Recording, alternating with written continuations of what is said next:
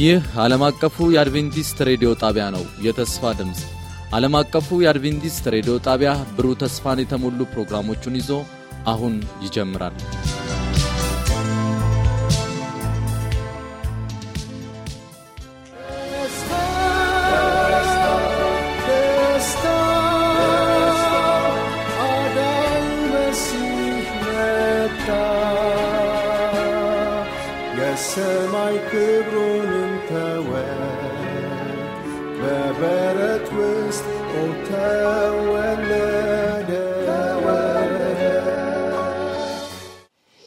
የተከበራችሁና የተወደዳችሁ ተመልካቾቻችን አድማጮቻችን እንደምን አላችሁ?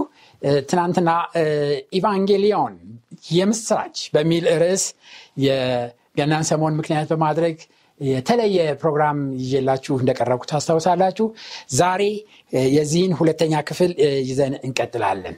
ትናንትና እንደተነጋገር ነው ለህዝብ ሁሉ የሚሆን መድኃኒት ተወልዶላቸዋል በሚል ርዕስ ነበር የተነጋገር ነው ዛሬ ደግሞ ይህንኑ ክፍል ሁለተኛውን ክፍል ይዤ ይቀርባለሁ ለህዝብ ሁሉ የሚሆን መድኃኒት ተወልዶላቸዋልና ክፍል ሁለት እንጸልይ። እናመሰግናለን የሰማይ አባታችንና መድኃኒታችን። እንደገና ደግሞ ከቃልህ ሚስጥር እንድንመለከት እንድናጠና ይህን ጊዜ ስለሰጠህን ተመስገን። በተለየ ሁኔታ ማስተዋል ጥበብን ስጠን። ጊዜያችንን ሁሉ ባርክ በኢየሱስ ክርስቶስ ስም። አሜን። ለህዝብ ሁሉ የሚሆን መድኃኒት ተወሎላቸዋል። ለህዝብ ሁሉ የሚሆን ታላቅ ደስታ የምስራች። ባለፈው ጊዜ እንዳየ ነው ይህ ታላቅ ደስታ የምስራች የመጀመሪያ የተሰበከባት ከተማ በይሁዳ በዳዊት ከተማ በቤተልሔም እንደሆነ እናያለን። እና ይህ መልእክት የመጣው ከሰማይ በመላእክቶች የተሰበከው ለነዛ ለእረኞች ተስፋውን በዛ ሌሊት መንጎቻቸውን እየጠበቁ የሚነጋገሩ እረኞች ተስፋው ለእነሱ ነበር የተሰበከው። እነሱም በሜዳ ሳሉ መላእክት እንዲህ አሏቸው እነሆ ለህዝብ ሁሉ የሚሆን ታላቅ ደስታ የምስራች እነግራቸዋለንና አትፍሩ። ዛሬ በዳዊት ከተማ መድኃኒት እርሱም ክርስቶስ ጌታ የሆነ ተወልዶላቸዋል። የምስራች ለምን? ለህዝብ ሁሉ ለነገድ ለቋንቋ ለሁሉም ምንም ዘር እና ቀለም ሳይለይ ለሁሉም የሚሆን ታላቅ ደስታ የምስራች። ይህ ታላቅ ደስታ የምስራች የሶስቱ መላእክት መልእክት አካል እንደሆነ ተመልክተናል በዮሐንስ ወንጌል ምዕራፍ 14 ቁጥር 6 ላይ። በምድር ለሚኖሩ ለህዝብ ለነገድ ለቋንቋ ለወገን ሁሉ ይሰበክ ዘንድ የዘላለም ወንጌል ያለው ሌላ መልአክ ከሰማይ መካከል ሲበር አየሁኝ። ከዛ ምን አለ በታላቅ ድምፅ የፍርዱ ሰዓት ደርሷልና እግዚአብሔርም ፍሩ ክብርም ስጡት። ሰማይና ምድርን ባህርንም የውሃን ምንጮች ለሰራ ስገዱ አለ ዮሐንስ ራይ ምዕራፍ 14 ቁጥር 7 በጣም የሚያስደንቅ ነው። በመጀመሪያ በኢየሱስ ክርስቶስ ልደት ጊዜ ክብር የሰጡት ክብር የሰጡት የሰገዱለት ጥቂቶች ናቸው ባለፈው ጊዜ እንደተመለከት ነው የመጀመሪያዎቹ እረኞቹ ናቸው። ሁለተኛዎቹ ከዛ ከምስራቅ አገር ከሩቅ ምስራቅ አገር ውጭ ያሉ ከኢየሩሳሌም ውጭ ያሉ በኮከብ ተመርተው መጥተው ሰገዱለት ክብር ሰጡት። የሚገርም ነው። ከዛም በኋላ ስምዖን በቤተ መቅደስ ተስፋውን የሚጠብቅ ሃና በቤተ መቅደስ ተስፋ የምትጠብቅ እነዚህ ጥቂቶች ብቻ ሰገዱለት። ሌሎቹስ? ባለፈው ጊዜ እንደተመለከትን ሳቱ መጽሐፍ ይዘው የመጽሐፍን የመረመሩ እኛ መሲ የመሲ ወገን ነን እያሉ እኛ የተመረጠን ህዝቦች ነን እያሉ ነገር ግን መሲህ ህፃን ሆኖ በበረት ይወለዳል የሚለውን ተስፋ አላገኙም። ህፃን ይመጣል የሚለውን አልተቀበሉም። እነሱ የሚፈልጉት በነጭ ፈረስ ላይ ተቀምጦ ከነዛ ከሮማውያን እጅ ነፃ የሚያወጣቸውን ነበረ። ነገር ግን ያንን ተስፋ ሳያገኙ ቀሩ። ስለዚህ ይህንን የተስፋ የምስራች ኢቫንጌሊያውም የሰበኩት እነማን ናቸው? እረኞች ናቸው። ከየት በይሁዳ ከተማ ከተነገረላቸው ሶስት ከተሞች መካከል ኢየሩሳሌም ይሁዳና ሰማርያ ከነዚህ እስከ ምድር ዳርቻ ድረስ የሚደርስ የምስራች ይሰበካል በተባለው መሰረት ይህንን የምስራች እየተናገሩ ደስ እያላቸው እየሰበኩ መጡ። እና ባለፈው እንደተመለከት ነው ልጅም ትወልዳለች እርሱም ህዝቡን ከኃጢአታቸው ያድናል ስሙንም ኢየሱስ አዳኝ ትለዋለህ ተብሏል። እና በዚህ መሰረት መድኃኒት እርሱም ክርስቶስ ጌታ የሆነው ተወልዶላቸዋል። መድኃኒት የሆነው ስለ እሱ መድኃኒትነት ዛሬ ትኩረት ሰጠን እንመለከታለን። ጳውሎስ በቲቶ ምዕራፍ 2 ቁጥር 11 ላይ ሰዎችን ሁሉ የሚያድን የእግዚአብሔር ጸጋ ተገልጸዋልና የሚያድን መድኃኒት መድህን አዳኝ እሱ ተገልጧል ብሎ ተናገረ። እንግዲህ ሁላችንም እንደምናውቀው ሰዎች ታማዋል ሰዎች የታመሙት በኃጢአት ምክንያት ነው። ኃጢአት ኃጢአት እና ኃጢአት በሽታ ነው። የሰዎች በሽታ። ስለዚህ ይህ በሽታ መድኃኒት ያስፈልገዋል ስለዚህ እግዚአብሔር ሰዎችን ከኃጢአት በሽታ መድኃኒት ሆኖ ያድን ዘንድ ልጁን ጌታችን ኢየሱስ ክርስቶስን ወደዚህ ምድር ላከ። ኃጢአት ስንል ሁል ጊዜ ትዝ የሚለን በዘፍጥረት ምዕራፍ ሁለት ላይ እግዚአብሔር ያዘዘው ትእዛዝ ነው። ዘፍጥረት ምዕራፍ ሁለት ቁጥር 16 ላይ እግዚአብሔርም አምላክ ሰውን እንዲህ ብሎ አዘዘው ከገነት ዛፍ ሁሉ ትበላለህ።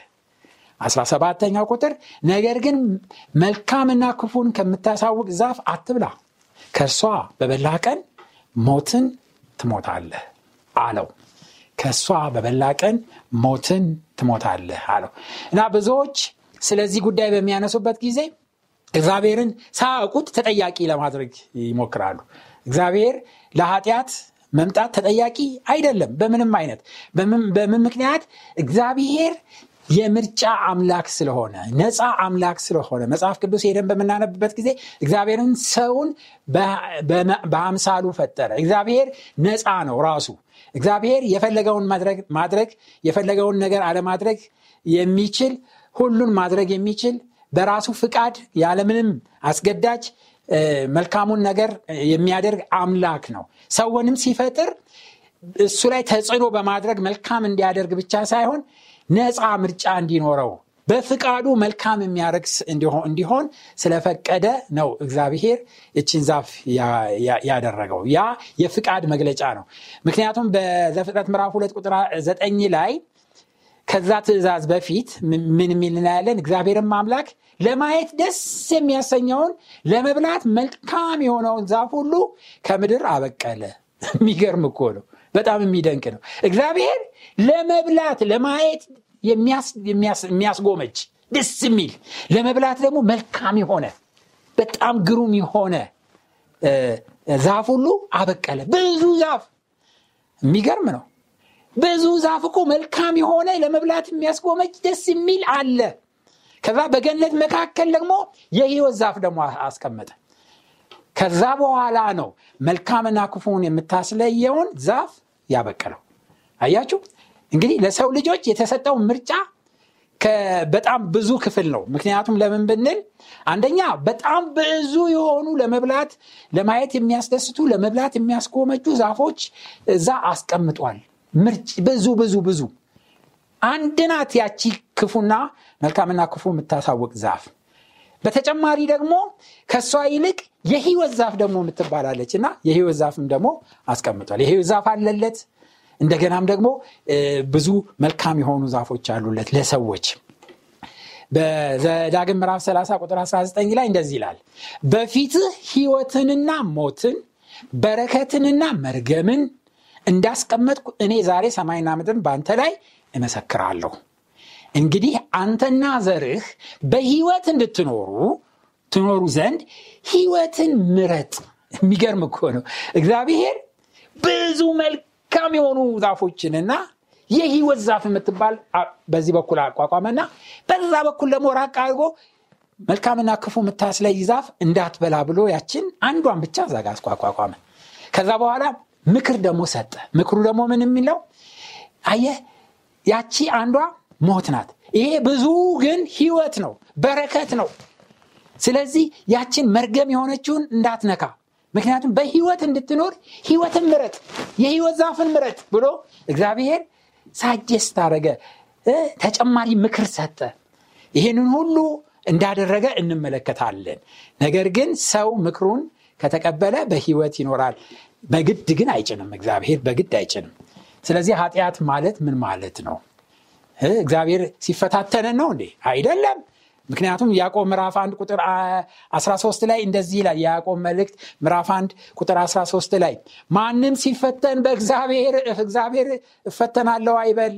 ማንም ሲፈተን በእግዚአብሔር እፈተናለሁ አይበል። እግዚአብሔር በክፉ አይፈትንምና እርሱ ራሱ ማንንም አይፈትንም። ማንንም አይፈትንም። እግዚአብሔር ከመጀመሪያ እስከ መጨረሻ እግዚአብሔር ማንንም አይፈትንም። ያችንም ዛፍ ለመፈተን አይደለም ያስቀመጠው። እግዚአብሔር ያስቀመጠው ሰው ህሊናውን እንዲጠቀም እንደ ሮቦት ወይም ደግሞ እንደ መኪና እንደ እቃ እንዳይሆን መምረጥ እና ማስተዋል እንዲችል በማሰብ ሰብአዊነቱ እንዲወጣ ሰብአዊነቱ እንዲታይ ፈልጎ እንጂ እግዚአብሔር ለመጣል ወይም ለመፈተን እንዳልሆነ እንመለከታለን። ነገር ግን አለ ያዕቆብ፣ ነገር ግን እያንዳንዱ በራሱ ምኞት ሲሳብና ሲታለል ይፈተናል።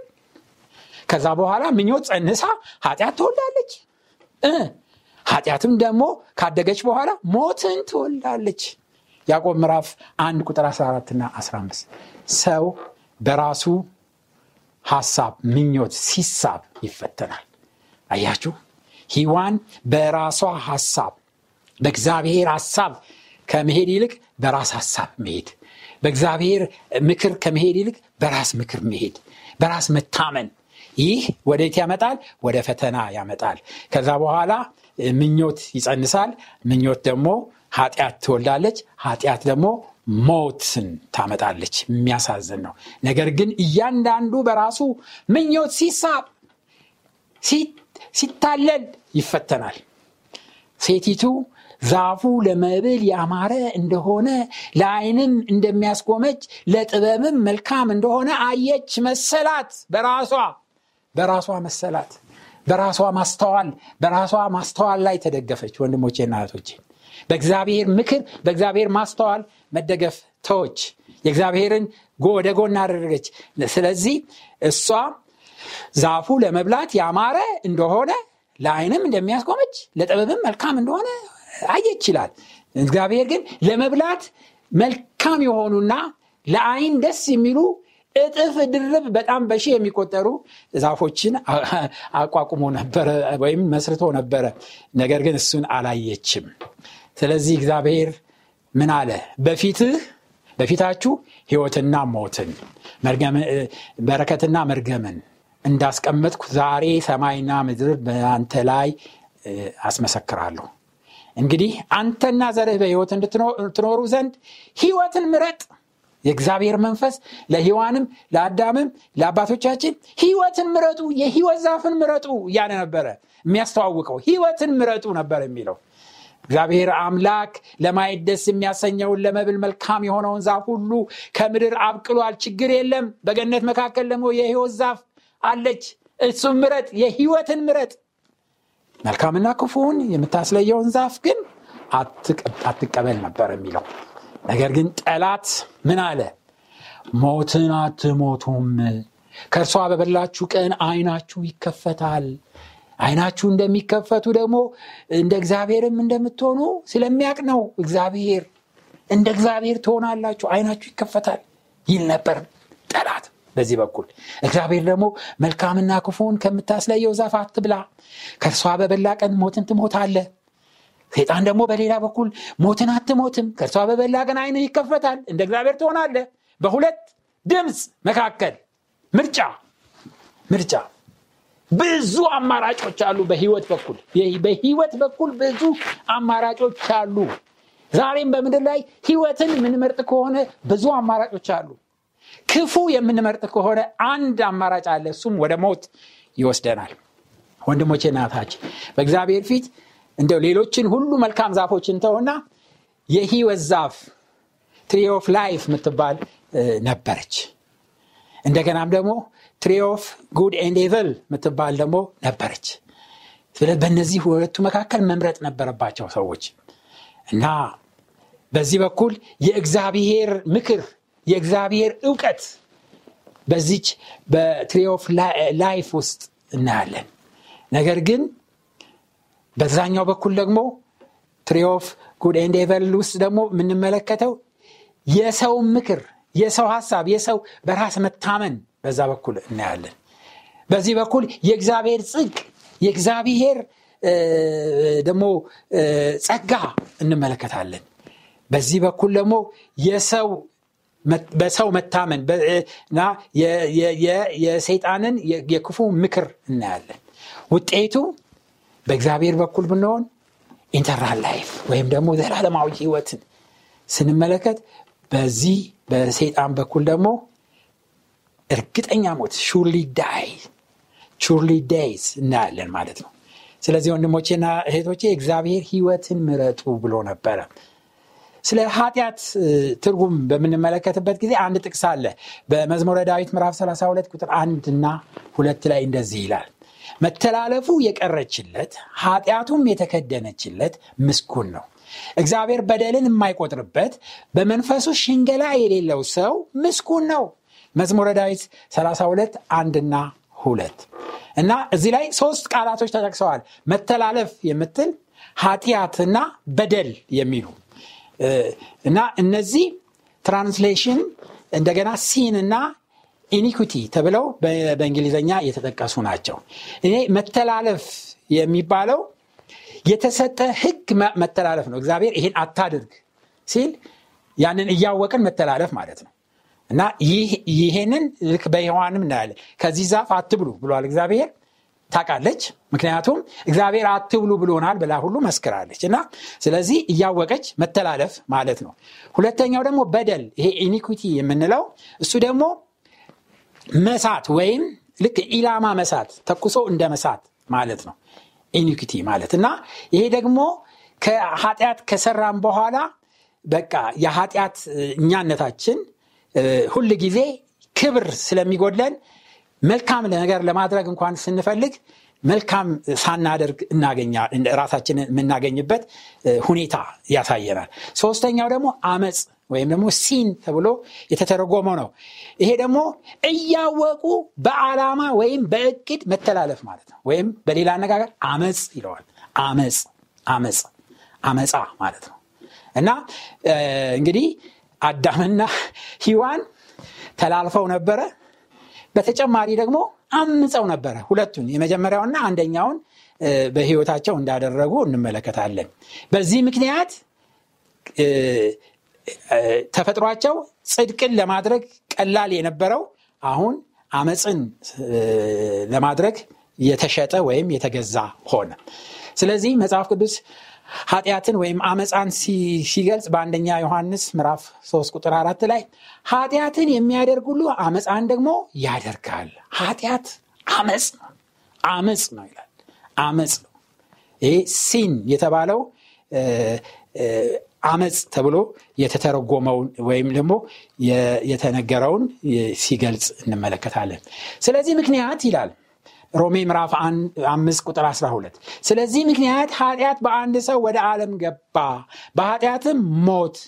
እንደዚሁም ሁሉ ኃጢአትን ስላደረጉ ሞት ለሰው ሁሉ ደረሰ። ሮሜ ምዕራፍ አምስት ቁጥር 12 ሰዎች በኃጢአት የወደቁ እንደሆኑ እንመለከታለን። ይህ ማለት ግን ይህ ማለት ግን ሕዝቅኤል ምዕራፍ 18 ቁጥር 20 ሰው በአባቱ ወይም ድሮ በሰሩት ዘመዶቹ ኃጢአት ይጠየቃል ማለት አይደለም። በሕዝቅኤል ምዕራፍ 18 ቁጥር 20 ላይ እንደዚህ ይላል ኃጢአትን የሚሰራ ነፍስ እርሷ ትሞታለች ልጅ የአባቱን ኃጢአት አይሸከምም አባትም የልጁን ኃጢአት አይሸከምም። የጻዲቅ ጽድቅ በራሱ ላይ ይሆናል። የኃጢአተኛውም ኃጢአት በራሱ ላይ ይሆናል ይላል። በራሱ ላይ ይሆናል። ወንድሞቼና እህቶቼ እኛ በአዳም ኃጢአት አይደለም የምንጠየቀው። እኛ በአባቶቻችን ኃጢአት አይደለም የምንጠየቀው። በራሳችን ኃጢአት ነው የምንጠየቀው። ተፈጥሯችን ራሱ ተዛብቷል። ስለዚህ ጽድቅን ለማድረግ የሚከብደው ኃጢአትን ለማድረግ የሚቀለው ሆኗል። iniquity የሚለው ያንን ነው። በዚህ ምክንያት ሰው ከተወለደና ነፍስ ካወቀ በኋላ immediately ኃጢአትን ይሰራል። ኢሚዲየትሊ ወደም ወይ በመቅስፈት በኃጢአት ላይ ይወድቃል። በዛ ነው የሚጠየቀው እንጂ በአባቱ ኃጢአት አይደለም የሚጠየቀው። መጽሐፍ ቅዱስ በሮሜ ምዕራፍ 3 ቁጥር 23 ላይ ሁሉ ኃጢአት ሰርተዋልና የእግዚአብሔርም ክብር ጎሎታል ይላል እና ከክብር ጎሏል ሰው። በኃጢአት ምክንያት ከክብሩ ጎሏል። በዚህ ምክንያት ጽድቅ ለማድረግ በጣም አስቸጋሪ የሆነ ተፈጥሮ ይኖረዋል። ስለዚህ እርዳታ ያስፈልገዋል። ከውጭ የሚረዳው ከሌለ በስተቀር በራሱ ጽድቅ ማድረግ አይችልም። አይችልም። ደካማ ሆኗል። በዚህ ምክንያት ነው የሚጠየቀው እንጂ በአባቱ ኃጢአት አይደለም የሚጠየቀው። ስለዚህ በሮሜ ምዕራፍ 6 ቁጥር 23 ላይ የኃጢአት ደሞዝ ሞት ነውና ይላል። የኃጢአት ደሞዝ ሞት ነውና። ስለዚህ ለሰብአዊ ፍጡር በሙሉ የፈለገ መልካም ነኝ ቢል አንዳንድ ሰዎች ይላል እኔ ክርስቶስን ባልቀበል ምን ችግር አለብኝ ይላል እኔ ያለ ክርስቶስ መኖር ይችላል ያለ ሃይማኖት መኖር ይችላለሁ ጥሩ ነገር አደርጋለሁ መልካም ነገር አደርጋለሁ እመጸውታለሁ ለአዘኑ አጽናናለሁ ገንዘቤን አካፍላለሁ። በቃ የሰው ሀብት አልመኝም የሰው ሚስት አላመግጥም። በቃ እንደዚህ ሆኜ ጥሩ ሆኜ ከኖርኩኝ ምን ችግር አለ? ይላሉ። ነገር ግን ቢመረመር በኃጢአት ይወድቃል። ልክ ያ ሀብታሙ ወጣት እንዳለው ማለት ነው ሀብታሙ ወጣት ወደ ክርስቶስ እየሮጠ መጣ። ከዛ በኋላ ምን አለ? ጌታ ሆይ የዘላለምን መንግስት ለማግኘት ምን ላደርጋለ የዘላለምን መንግስት የእግዚአብሔርን ትእዛዝ ጠብቅ። እንዴቶቹን አትግደል አታመንዘር እንዴ እነሱንማ ከህፃንነት ጀምሬ ስጠብቃቸው አደለ እንዴ ኖርኩት ምን ችግር አለ? ስራ በቃ ገባው ማለት ነው ገባው ማለት ነው አለ። በቃ ነገር ግን ወዲያው ክርስቶስ እንደዚህ ያለው በል እንደዛ ከሆነ መልካም ያለህን ሁሉ ሸጠ ተከተለኝ የዚህን ጊዜ ራሱን እያከከ እያዘነ ሄደ ይላል። ምክንያቱም ውሸቱን ነው። የእግዚአብሔርን ትእዛዝ አልጠበቅም ባልንጀራውን እንደ ራሱ አድርጎ አልወደደም። ለማካፈል ለመስጠት ለድሆች ለመስጠት አልፈለገም። እሱ ከሰው ይልቅ የሚወደው ገንዘቡን ነበረ። ስለዚህ ራስ ወዳድ ነበረ እና የእግዚአብሔርን ትእዛዝ አልጠበቀም። እግዚአብሔርን በፍጹም ልቡ በፍጹም ሀሳቡ አልተከተለም። እግዚአብሔርን ህግ ለመጠበቅ ፈቃደኛ አይደለም። እንደገና ባልንጀራውን እንደ ራሱ አድርጎ አልወደደም ወድቋል ስለዚህ ኃጢአት እጅግ በጣም አስቸጋሪ ነገር ነው። መድኃኒት ያስፈልገዋል። ጳውሎስ ሲናገር በሮሜ ምዕራፍ 7 ቁጥር 19 እስከ 24 ላይ እንዲላል የማልወደውን ክፉ ነገር አደርጋለሁና ዳሩ ግን የምወደውን በጎ ነገር አላደርግምና። እኔ ምንኛ ጎስቋላ ሰው ነኝ! ለዚህ ለሞት ከተሰጠ ማንነት ማን ያድነኛል? ብሎ ጮኸ። ጮኸ። ጳውሎስ በሮሜ ምዕራፍ 7 19 እስከ 24 ያ ቃል እኮ መልካም ነገር ማድረግ ይፈልጋል እኮ ነገር ግን ያንን የመልካሙን በጎውን ነገር ለማድረግ አልችልም። አልቻልኩኝም በቃ አልቻልኩም። ክፉ ሳደርግ ነው ራሴን የማገኘው ይላል። ስለዚህ ኃጢአት በህዝቦች ሁሉ ውስጥ የሚኖር ኃጢአት የተባለ በሽታ እንዴት ክፉ በሽታ ነው ወንድሞቼና እህቶቼ? ክፉ በሽታ ነው። ኢሳያስ ሲናገር በትንቢት ኢሳያስ ውስጥ እንደዚህ ይላል። በትንቢት ኢሳያስ 64 ቁጥር 6 ላይ ሁላችን እንደ እርኩስ ሰው ሆነናል ጽድቃችንም ሁሉ እንደ መርገም ጨርቅ ነው። ሁላችን እንደ ቅጠል ረግፈናል በደላችንም እንደ ንፋስ ወስዶናል። እንደ ንፋስ ወስዶናል። በቃ እፍ በቃ ይለን በደላችን እንደ ንፋስ ወስዶናል። የበሽታችንን ጥልቀት ሲናገር ኢሳያስ በኢሳያስ ምዕራፍ አንድ አምስትና ስድስት ላይ እንደዚህ ይላል። እራስ ሁሉ ለህመም ልብ ሁሉ ለድካም ሆኗል። ከግርም ጫማ አንስቶ እስከ ራስ ድረስ ጤና የለም። ቁስልና እባጭ የሚመግል ነው። አልፈረጠም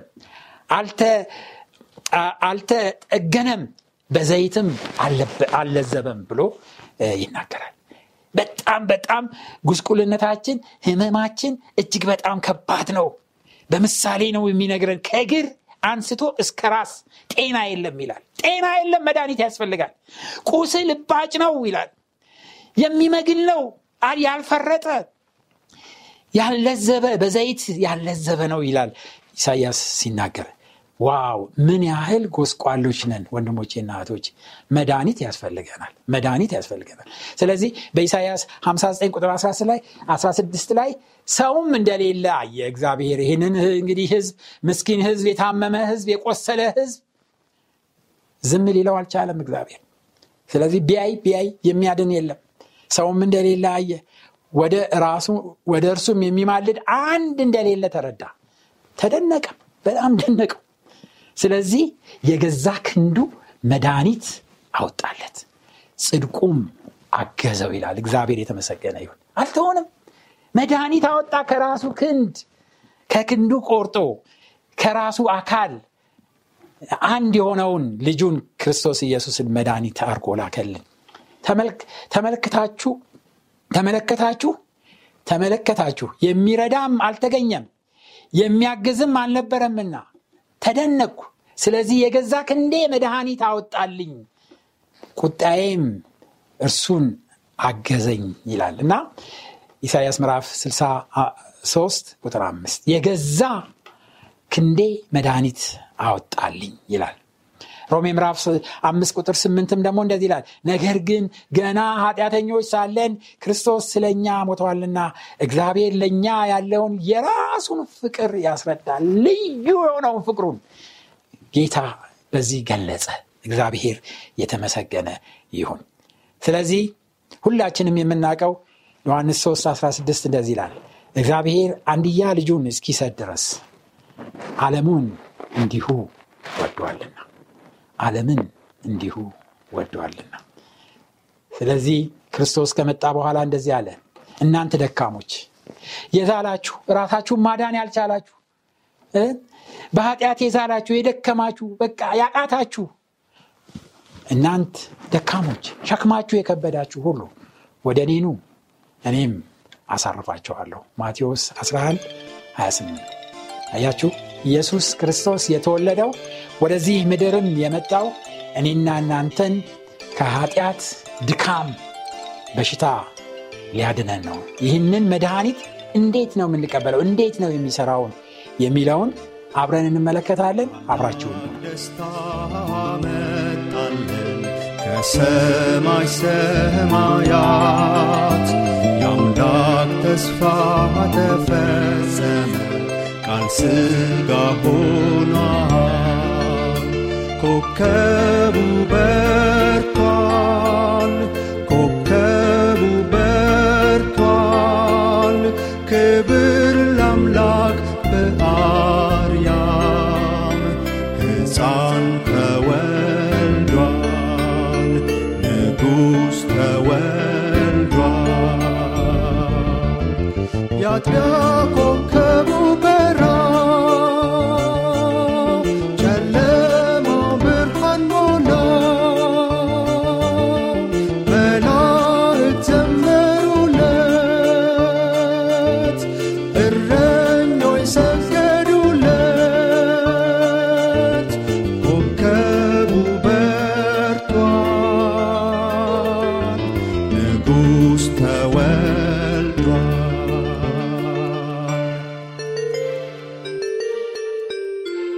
የሰላም መስፍን ክርስቶስ ድንቁ መካር ጌታ።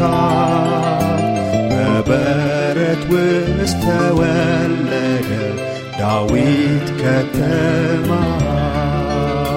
ኮከብ